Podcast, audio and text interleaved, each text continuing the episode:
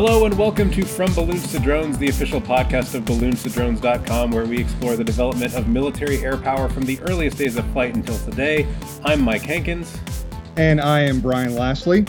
And our guest today is our very own co host, Dr. Michael Hankins, curator of post World War II Air Force aircraft at the Smithsonian and author of the new book Flying Camelot, the F 15, the F 16, and the weaponization of fighter pilot nostalgia. Mike, welcome to your own show.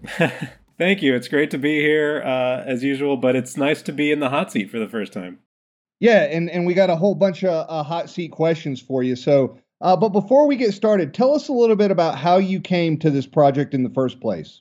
Sure. Well, I knew I wanted to write about these two airplanes, the F 15 Eagle and the F 16 Fighting Falcon. They're very interesting. I just think they're, you know, ever since I was a kid, I've kind of loved these airplanes and I really wanted to delve into them. And I was interested in more of the technology story like, how did these planes get built or designed, and why did they get designed that way, as opposed to something else? And when I started researching this, I knew absolutely nothing about that. So I just started digging into some books and looking at things. And I started noticing several trends, right? You know, this guy, John Boyd, shows up a lot in both of these aircraft. And so I was thinking about, well, this guy's really interesting. What's going on with him? Go down that rabbit hole a little bit. And then I also started noticing several other things, like not only Boyd, but several of the other people involved in both of these aircraft. They referenced World War One a lot. They talk about dogfighting a lot in the kind of World War One style, or at least the kind of constructed ideal of what World War One kind of was, with that you know Snoopy and the Red Baron kind of mindset and noticing how often these things showed up and these ideas showed up really got me thinking about how this is more than just a technology story. I don't want to just get bogged down in the nuts and bolts, maybe literally, about how these airplanes were designed, but this is really a cultural story. This is about how people, like individuals with very particular personalities and cultural proclivities and belief systems and thoughts, all come together and those viewpoints kind of merge and sometimes reinforce each other and sometimes conflict with each other and you end up getting these aircraft which are really incredible aircraft but they were very contested in the design phase. So that really fascinated me and that's what drew me to the project in the first place. Okay so you've covered this a little bit but in a nutshell tell us what the book itself is about. Sure. The book is at its core the idea that the culture of fighter pilots you know, broadly defined, has an effect on technology decision making. So when people are deciding how to design an aircraft in a certain way, that isn't coming out of nowhere. It's not it's not even necessarily coming only out of a mission set necessarily, although that is part of it. But the design of really I everything, the design of anything is a product of human decisions. Like people make things for certain reasons. And the people that are making them are humans like the rest of us. And they have certain things they like or don't like, certain things they want to do or don't want to do. They they're a product of certain cultures and time periods. And all of those things come together to design technologies, right? Technology doesn't just appear out of nowhere. Like the iPhone doesn't just appear out of the sky. It is a product of a very particular culture right? The same way that the F 16 is a product of a very specific culture, as well as other influences too. There's other things besides culture that influence these aircraft. But that's what the book is about. So, what I say in the intro is this book is the biography of an idea. And what I mean by that is I'm kind of trying to first define what is fighter pilot culture. When I use that phrase, what do I mean? And, and we can talk about that in a little bit if you want. But once I kind of define that, I, I track how did that culture evolve over time and what effects does that culture have on technology, particularly with these two airplanes. And then after those two airplanes were designed, what happened to that culture, you know, in the years that followed them? So that's kind of the track that this takes. Well, let's go ahead and talk about that idea of fighter pilot culture for a minute because you go farther than I have seen other historians go, and you actually give five kind of what you call core elements of fighter pilot culture. What are they? Oh, that's a great question. I'm, I'm glad you asked that. I'm glad you mentioned other historians because I'm definitely building off of other people here. So there's a lot of good work out there. John Sherwood's done a good job with this. Um, my favorite version of the fighter pilot culture is probably Steve Fino's book Tiger Check. If no one's read that, that's worth picking up. But I'm trying to build on those books and others. And like you said, I've kind of identified what I think are the five core characteristics of quote unquote fighter pilot culture. And before I mention them, I'll say this is a spectrum, right? It's not that every fighter pilot meets all of these criteria necessarily or agrees with all of them. Like some fighter pilots are very much the epitome of all five ideas. Some fighter pilots are kind of have their feet in some of them. Some fighter pilots reject these ideas completely. But I think that these five elements do show up kind of generally within this culture and are generally smiled upon within that culture. So, number one is aggressiveness. And this one showed up the most. You know, when I, the, the way that I found these elements is basically pouring over a huge amount of memoirs, oral histories, interviews. Like, how are people talking about other fighter pilots? How are they talking about themselves? You know, what do they see their place as?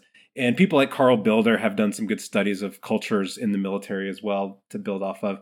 But aggressiveness showed up for fighter pilots more than anything else by a pretty big margin. And so aggressiveness could mean like eagerness to get into battle. You know, these are the people that like to to mix it up. This is where this idea of the warrior ethos, you know, whatever that means to you, uh, that kind of is wrapped up in this. And it also could include the idea of competition. You know, sometimes fighter pilots like to compete with each other in various ways, and that's kind of included in the aggressiveness category. So number two. Well, hang on. Before you get to number two, I'd like to say that you know aggressiveness immediately reminds me of two things as we're talking about this.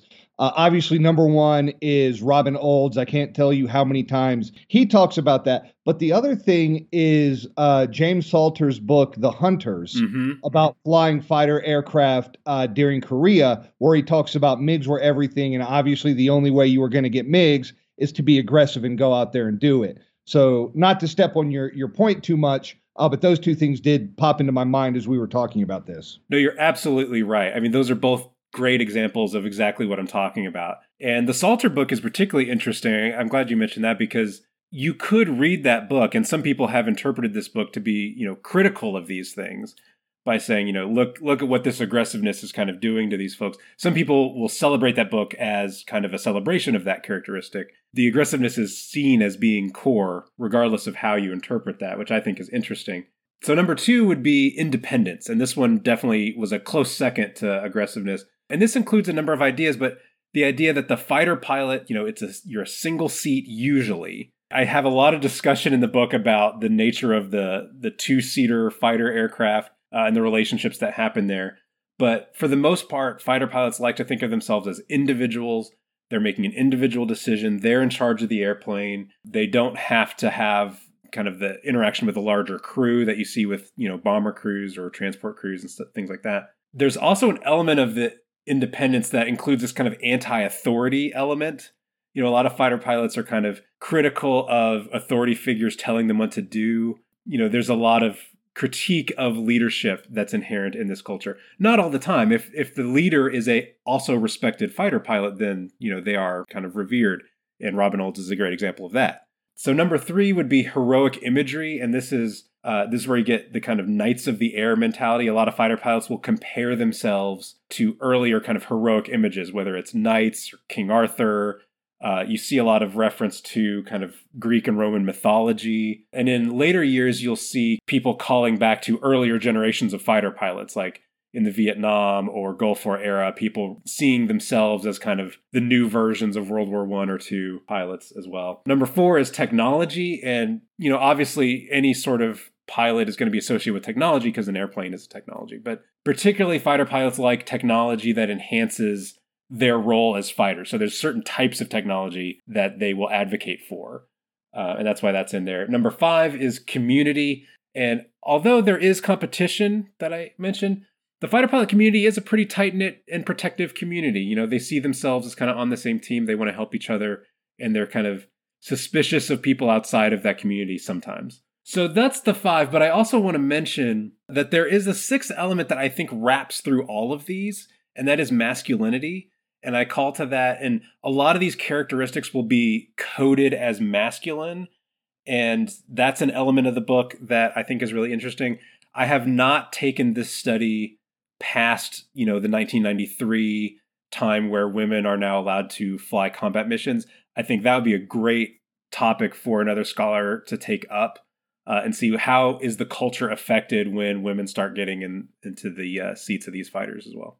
You know, I want to go back to the idea of heroic imagery for a minute. And one thing that is really interesting to me and how many times it popped up, not only in in your book in particular, but in other works, is the idea of Snoopy mm-hmm. flying as the World War One flying ace. That is that is replete not only as I said in your book, but in other stories, fighter pilots thinking wanting to be Snoopy. Uh, in particular, Robin Olds says this, doesn't he? Absolutely. Robin Olds has a great quote where he says, I was Snoopy in my dreams, where he would have these repeated dreams of, you know, shooting down MiGs and, and seeing himself as a version of Snoopy, and that's what he strove to be. You'll see the Snoopy used as an icon on patches and squadron artwork, and it's all over the place. And and that's true extensively in the fighter community, but it also goes outside of that. I mean, you see that in the space exploration community as well. You see that in other types of aviation. So that one's not necessarily unique to fighters, but I think it's definitely more uh, widespread within that fighter community. So we can stay on this idea of heroic imagery, but it also kind of ties in to other of the the five core elements that you talk about.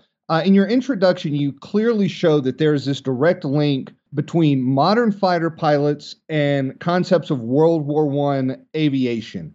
Why is that link so important?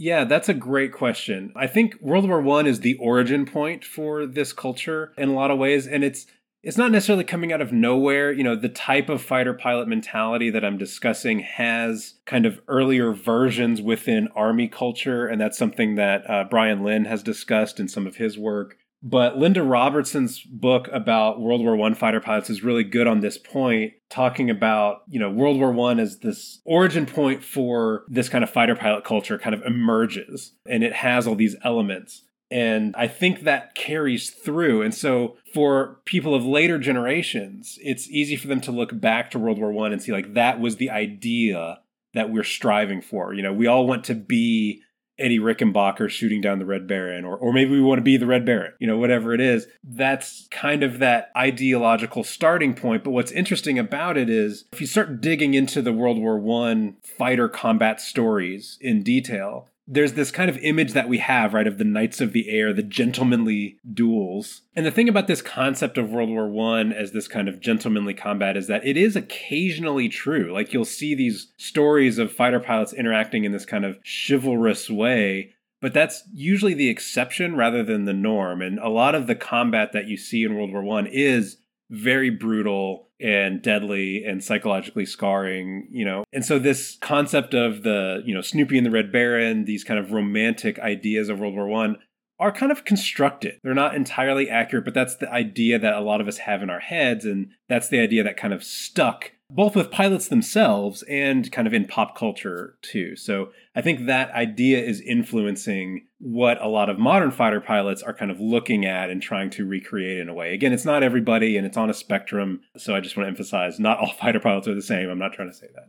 Yeah, this just occurs to me as you're talking about that and you talk about kind of the mythology of the World War One fighter pilot and how it's handed down generation to generation. Uh, and you do mention this that it turns up in things like comics. Mm-hmm. Uh, is it Terry and the Air Pirates or Steve Canyon? Turns up in Wonder Woman, uh, modern incarnations. It turns up in things like Star Wars. The idea of what a good fighter pilot is all kind of ties back to, to World War One. Absolutely. I mean, what is the first thing we learn about Anakin Skywalker in Star Wars? It's that he was a great fighter pilot. That's the first thing Obi Wan tells us about him, right? Spoiler alert for a 1977 movie. But you can also do it with the new generation.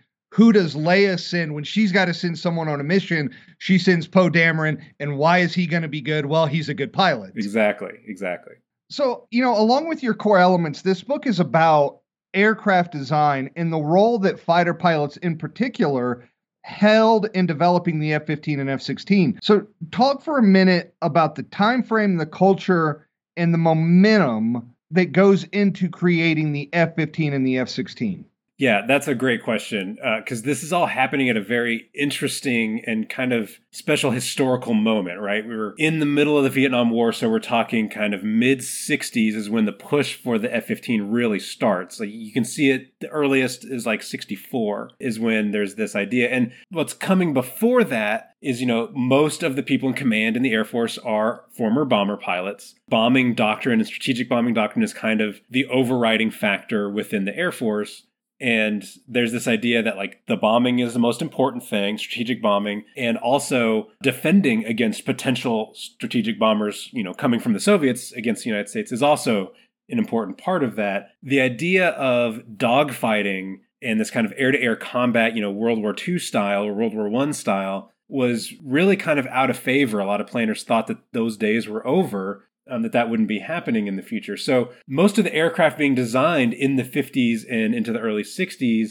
you know, it's the Century series. It's your F101, F102, you know, F106, F105, even the F4 Phantom, which is the most versatile of the bunch, is is part of that group of kind of, you know, they're meant to be high speed interceptors, not really dogfighters mixing it up in a furball, you know. So that's the context for where the technology is going. So there's a building group of, you know, at first very small group of fighter pilots that see that their preferred role, which is air to air combat, is kind of being neglected. And they're trying to generate some momentum for getting a new air to air fighter more in the mold of that World War One, World War Two, or maybe even more like an F 86 style air to air maneuverable dogfighter airplane. While that's happening, there's all kinds of other things happening at the same time that kind of synchronize with that or synergize with that. And that includes more former fighter pilots getting put in leadership positions around the Air Force. And that's a process that goes on throughout the 60s and into the early 70s.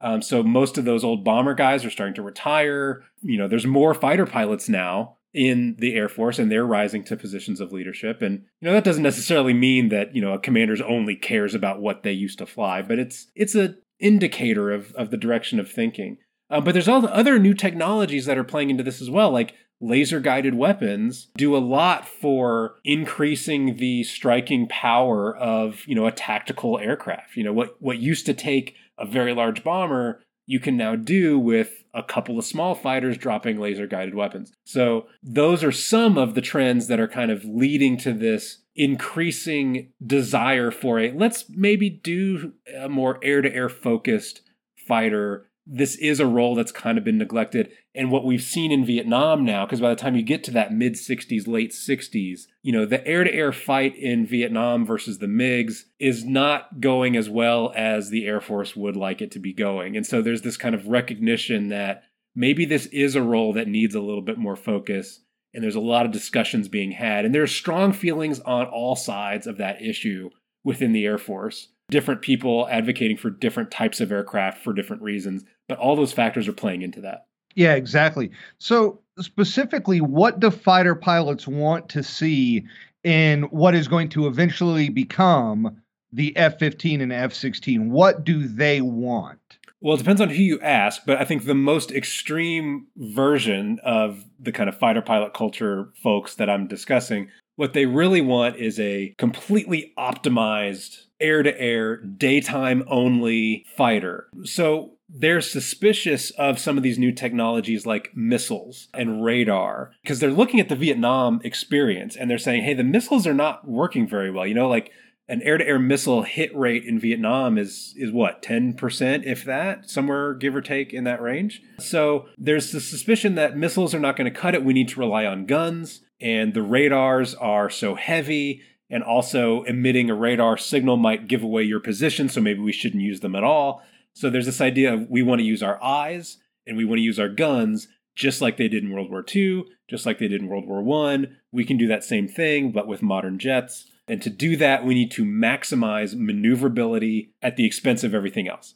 So they want the lightest, smallest possible airplane they can get. They don't care as much about top speed, which was a big shift because up until that point, the Air Force is really like, how fast can we go? We want the fastest airplane. You know, and there were reasons for doing that. But what a lot of these fighter advocates wanted was I don't care if it's fast, it can be Mach 1. Most dogfights happen right around Mach 1, give or take a little bit. So they want an aircraft that's optimized to turn fastest and hardest right around that speed with guns, no radar or a small radar, if anything.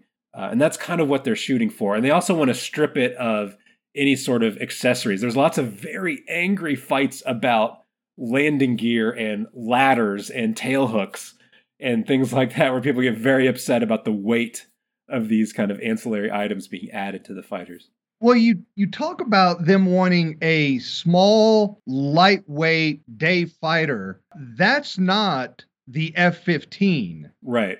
What happens here? How do we go from what they want to what they initially ended up with?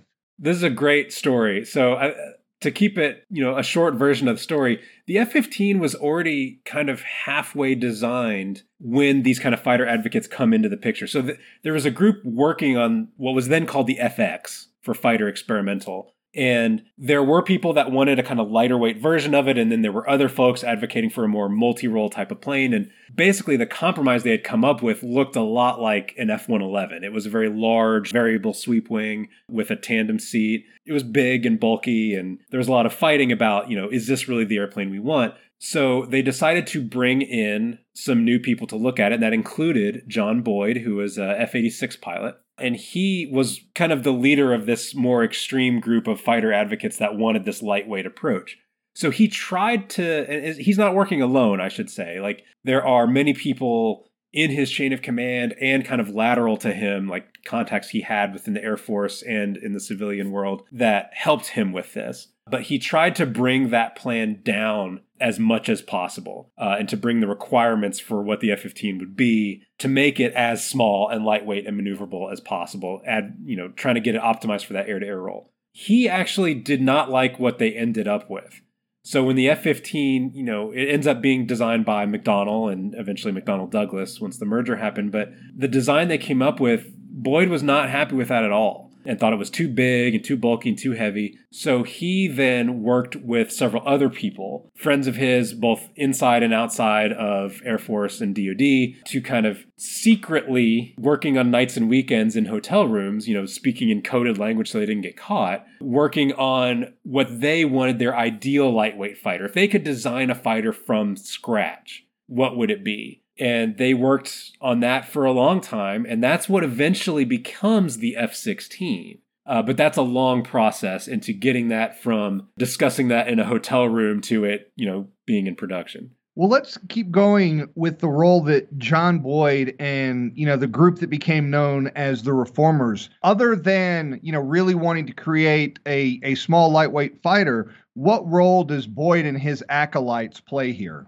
yeah, they play a number of interesting roles. And before they're known as the reformers, you know, that happens a little bit later, but in the time period where we're looking at like the late 60s, they come to call themselves the Fighter Mafia. And it's this group of folks, and John Boyd's sort of running it, but they're, you know, it depends on who you ask who's running the Fighter Mafia. You know, there's multiple claims to leadership there, but they are trying to create this lightweight fighter, you know, what's going to end up being the F 16. And so they're doing some stuff kind of behind the scenes. They're kind of working in secret and then they're getting help when they need it.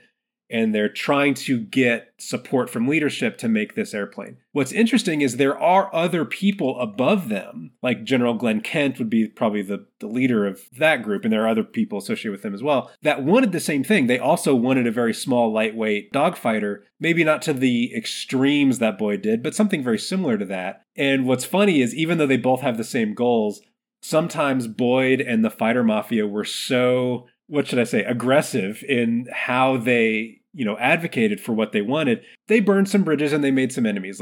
That's the nice way of putting it. And so sometimes people like kent had to kind of work around the fighter mafia and try to smooth over those relationships and kind of run cover for them because you know boyd is a passionate person and the, the other fighter mafia folks they're very passionate. They really want what they want and they fight for it. And when they found someone that agreed with them and supported them, that their passion really helped build that momentum. But when they ran into folks that kind of disagreed with them, that could create a lot of friction that ended up kind of slowing down their progress. But there were other advocates that were helping smooth that over. And that's one of the reasons that process was able to keep going.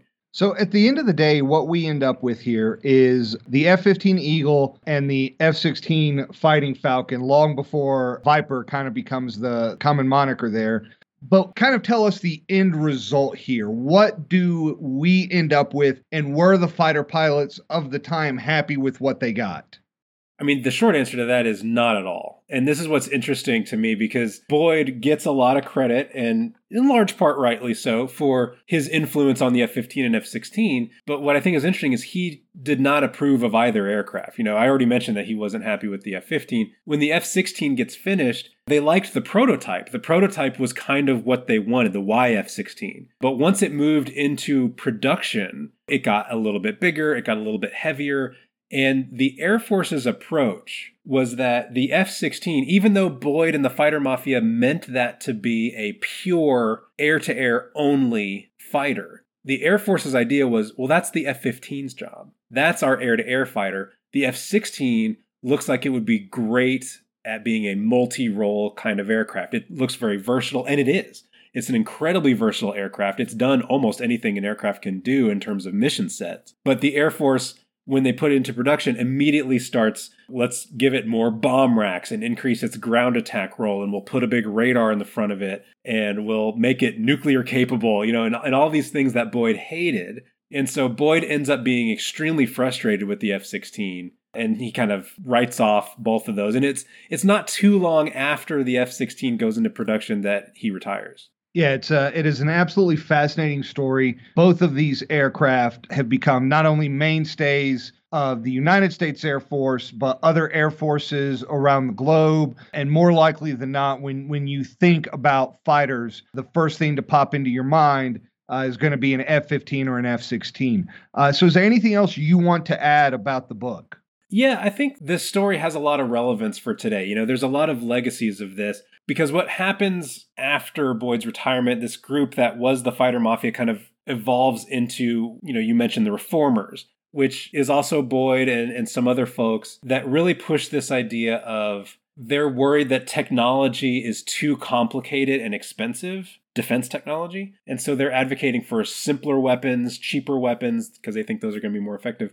And I detail a lot of the debates around that in the book. But the legacies of that type of thinking are still with us. You know, there's still folks advocating for those same things, saying that the FA 18s are too complicated or expensive and we need something simpler. You know, you see these arguments show up again and again.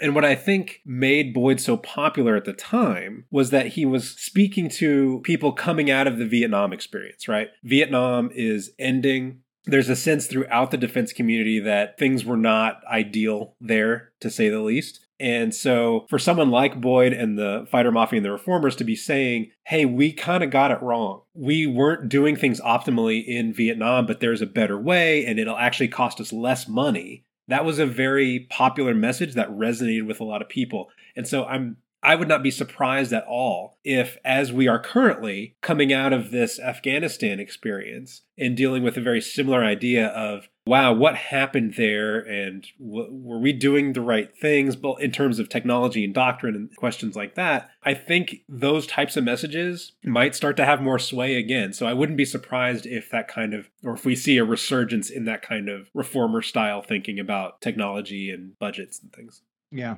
Well, again, I'm slightly biased. Uh, as our listeners know, I did a blurb on this. Uh, I've been involved with this project probably since uh, since the the very early days, since you were uh, working on it at the beginning, and I'm I'm just so happy to to see it to to fruition and to see you have this uh, uh, magnificent book out there now. So tell us, what are you working on now? Thank you so much for those kind words. That's great. And you have been there from the beginning of this project, and I really appreciate all the input. And the book's a lot better than it would have been given your input. With what I'm working on now, I have started a second book. I'll keep it on the DL as to what it's about because I'm in the very early stages of, of formulating it. But that's exciting.